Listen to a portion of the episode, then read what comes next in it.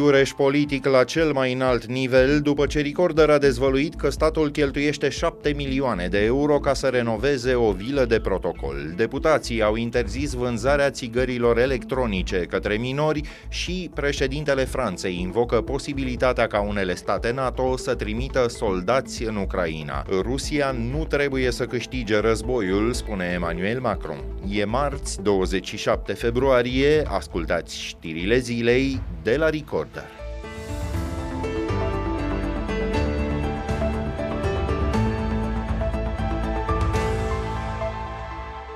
Pentru început o știre de ultim moment, 15 septembrie va fi data primului tur al alegerilor prezidențiale, iar pe 29 septembrie se va organiza cel de-al doilea. Așa a hotărât coaliția PSD-PNL, potrivit unor surse citate de site-ul g4media.ro. Liderii coaliției au decis să și prelungească ziua de vot la toate alegerile până la ora 22. În ceea ce privește o candidatură comună la primăria Bucureștiului, decizia ar urma să se ia peste două săptămâni în urma urma unor sondaje care vor măsura intenția de vot pentru eventualii candidați. PSD și PNL au hotărât deja ca localele și europarlamentarele să aibă loc la aceeași dată, pe 9 iunie. Vom reveni cu amănunte în edițiile ulterioare ale știrilor zilei.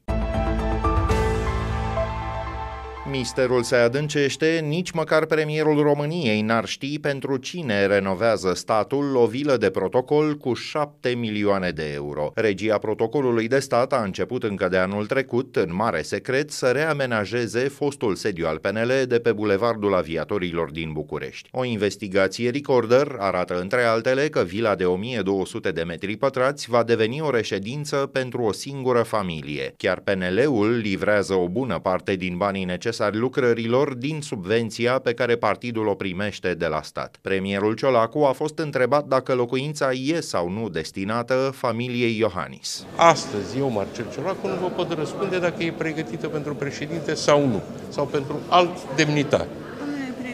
Vom vedea în investiții gigant, 7 milioane de euro, fără să știe care e destinația.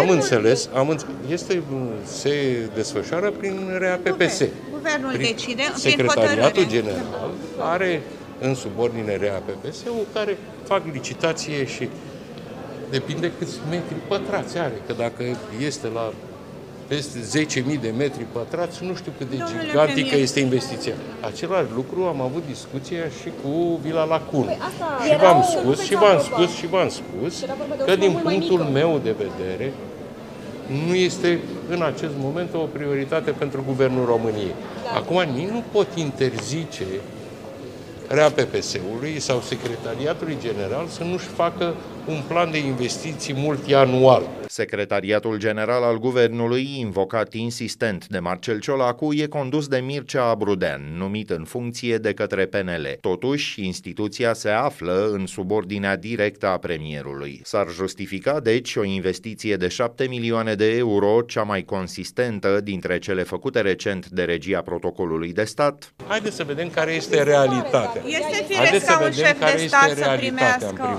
Este firesc ca un șef de stat să primească această casă. Așa a fost un legea. sediu de partid. Nu, nu, așa este legea. Este legea, dar nu vi se pare stat, opulentă eu, nu, investiția, nu, eu domnule spus premier? foarte clar că nu știm dacă acea clădire este destinată președinte.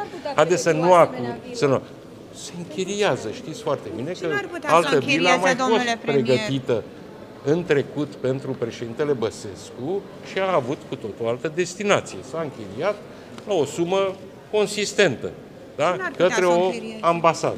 După cum era de așteptat, mult mai puțin înțelegătoare e reacția opoziției, deputatul Mihai Badea a trimis o cerere oficială la guvern și la regia patrimoniului de stat în legătură cu situația vilei din aviatorilor. Mihai Badea întreabă dacă e adevărat sau nu că liberalii ar fi furnizat regiei exact suma de care e nevoie pentru a completa renovarea. În plenul Parlamentului, purtătorul de cuvânt al USR, Ionuț Moșteanu, a spus că Nicolae Ciucă și Marcel Ciolacu trebuie să dea urgent urgent explicații. Eu îi cer domnului Ciolacu să ne explice cu ce are la mână Iohannis de bagă 7 milioane de bani din banii publici în palatul dânsului. Nu este nicio explicație normală pentru care poți să bagi 7 milioane de euro bani publici, banii pe care îi strânge în două săptămâni din impozitul pe care Boloș îl ia de la oamenii care merg în concedii medicale ca să-i facă palat lui Iohannis. Să mai spunem că la cererea Digi24, administrația prezidențială afirmă că nu există nicio solicitare din partea lui Claus Iohannis sau a instituției pentru o locuință de protocol sau pentru un spațiu pentru organizarea cabinetului. După cum observa fostul premier Ludovic Orban la același post de televiziune, nici n-ar avea cum să existe o astfel de cerere atâta timp cât Claus Iohannis este președintele în exercițiu. Camera Deputaților a adoptat proiectul de lege care interzice vânzarea către minori a țigărilor electronice. Au fost admise mai multe amendamente respinse inițial. Între altele, nu pot fi introduse pe piață pliculețele cu nicotină de peste 20 de miligrame. Potrivit unui alt amendament, fumatul le e interzis elevilor din toate școlile. Decizia se aplică și în cazul produselor pentru care se folosesc înlocuitori de tutun. Ministerul Educației va stabili ce fel de sancțiuni se aplică în cazul celor care nu respectă interdicția. În fine, nici magazinele de profil nu le pot vinde tutun minorilor, proiectul introduce sancțiuni de până la 100 de mii de lei. Camera Deputaților e forul decizional, legea urmează deci să fie promulgată. Potrivit Organizației Mondiale a Sănătății, 28% dintre tinerii români de peste 15 ani s-au declarat consumatori de tutun. Tribunalul Constanța îl menține în arest preventiv pe Vlad Pascu, șoferul de 20 de ani s-a urcat vara trecută drogat la volan și a ucis doi tineri în apropiere de Vama Veche. Decizia de astăzi e definitivă. Vlad Pascu a spus în instanță că regretă faptele, dar că nu i-a lovit cu intenție pe Roberta Dragomir și pe Sebastian Olariu, tinerii morți în accidentul pe care l-a provocat. El a adăugat că nu cere suspendarea pedepsei, ci doar schimbarea arestului preventiv cu cel la domiciliu. Expertiza a făcut făcută în acest dosar a arătat că el conducea cu peste 100 de kilometri pe oră. A fost trimis în judecată atât pentru ucidere din culpă, cât și într-un dosar separat pentru consum și trafic de droguri. Acesta din urmă se va judeca la Tribunalul București. NATO și mai multe țări occidentale s-au grăbit să dea asigurări că nu au pentru moment planuri să trimită soldați în Ucraina. Posibilitatea a fost invocată de președintele Franței Emmanuel Macron. La o conferință a aliaților Ucrainei organizată în Paris, el a spus că partenerii Kievului au convenit să-i trimită mai multe rachete cu rază medie și lungă de acțiune. La Russie ne peut ni ne doit gagner cette guerre, dont elle est l'unique agresseur et celle qui en a décidé le début la conduite. Rusia nu poate și nici nu trebuie să câștige acest război, a spus președintele Franței. E statul agresor și cel care a decis să pornească la război. Rusia amenință securitatea colectivă a Europei, inclusiv prin operațiuni hibride, a continuat el. A recunoscut că nu există consens în privința trimiterii de trupe, însă a adăugat că nicio variantă nu ar trebui exclusă. Marea Britanie, Germania, Suedia, Polonia și Republica Cehă au exclus pentru moment posibilitatea de a trimite soldați în Ucraina. În cazul Suediei, intervenția vine la nicio zi după ce Parlamentul Ungariei a ratificat aderarea țării la NATO după un an și jumătate de amânări. Suedia va deveni al 32-lea stat membru al alianței și va pune astfel capăt unei perioade de 200 de ani de nealiniere militară. La Kremlin, Dimitri Peskov, purtătorul de cuvânt al lui Vladimir Putin, Putin a afirmat că dacă aliații europeni vor trimite trupe în Ucraina, un conflict cu Rusia devine inevitabil.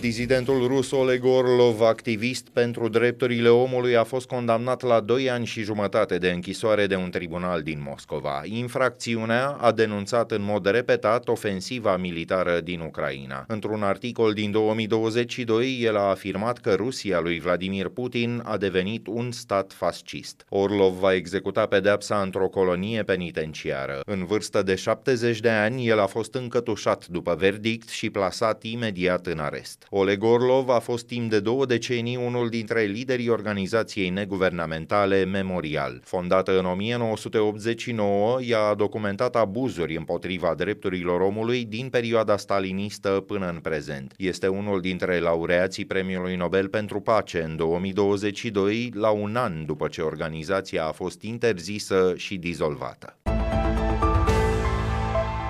La rubrica Fast Forward, alte știri care ne-au atras azi atenția, cercetare disciplinară în cazul angajaților de la instituțiile gălățene de asistență socială implicați în cazul unei fetițe de 9 ani. Ea a fost ucisă în bătaie de propria mamă. Surorile sale mai mici aveau de asemenea urme de violență pe corp. Raportul făcut de protecția copilului spune că psihologul care a evaluat copiii nu a considerat că se confrunta cu un caz de abuz. A recomandat doar implicarea unchilor copiilor materni în creșterea lor. Serviciul de asistență socială din cadrul primăriei nu a luat nicio măsură privind evaluarea medicală a fetelor. Oficialitățile locale au aflat despre acest caz încă din martie anul trecut. Mama fetiței, care are o dizabilitate mentală, a fost arestată preventiv sub acuzația de omor. Unchiul și mătușa fetiței se află sub control judiciar. Ministrul de Finanțe anunță militarizarea inspectorilor antifraudă angajați la fisc. Ei urmează să aibă dreptul de a purta arme, spune Marcel Boloș. Inspecțiile viitoare ar urma să fie coordonate de asemenea de serviciile județene ale ANAF. Întrebat dacă inspectorii știu să folosească armele, ministrul a răspuns că măsura nu se aplică imediat. În opinia sa, schimbarea ar fi necesară, mai ales în situațiile în care trebuie confiscate anumite bunuri. Spre sfârșitul anului trecut, Parlamentul a adoptat o lege prin care evaziunea fiscală cu un prejudiciu de mai puțin de un milion de euro nu se mai pedepsește penal dacă se achită suma și un procentaj suplimentar de 15%.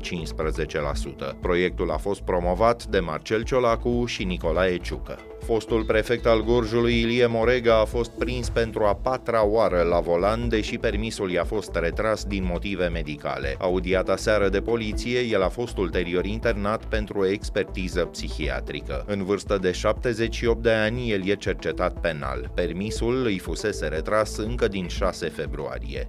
Ilie Morega a fost prins conducând ilegal de trei ori în Gorj și odată în Mehedinți. Trimis în judecată în 2008 pentru fapte de corupție, împreună cu fostul ministru al muncii Paul Păcuraru, Ilie Morega a fost condamnat la 3 ani cu suspendare. Punem punct aici știrilor zilei pe YouTube, vă puteți abona apăsând clopoțelul care activează notificările. În stânga lui, opțiunea Join vă permite să deveniți membri ai comunității. Știrile zilei sunt de găsit și pe canalul propriu de WhatsApp, vă trimitem notificări o dată pe zi în momentul în care publicăm o nouă ediție. Ne auzim din nou mâine seară. Sunt Filip Stan David, toate cele bune!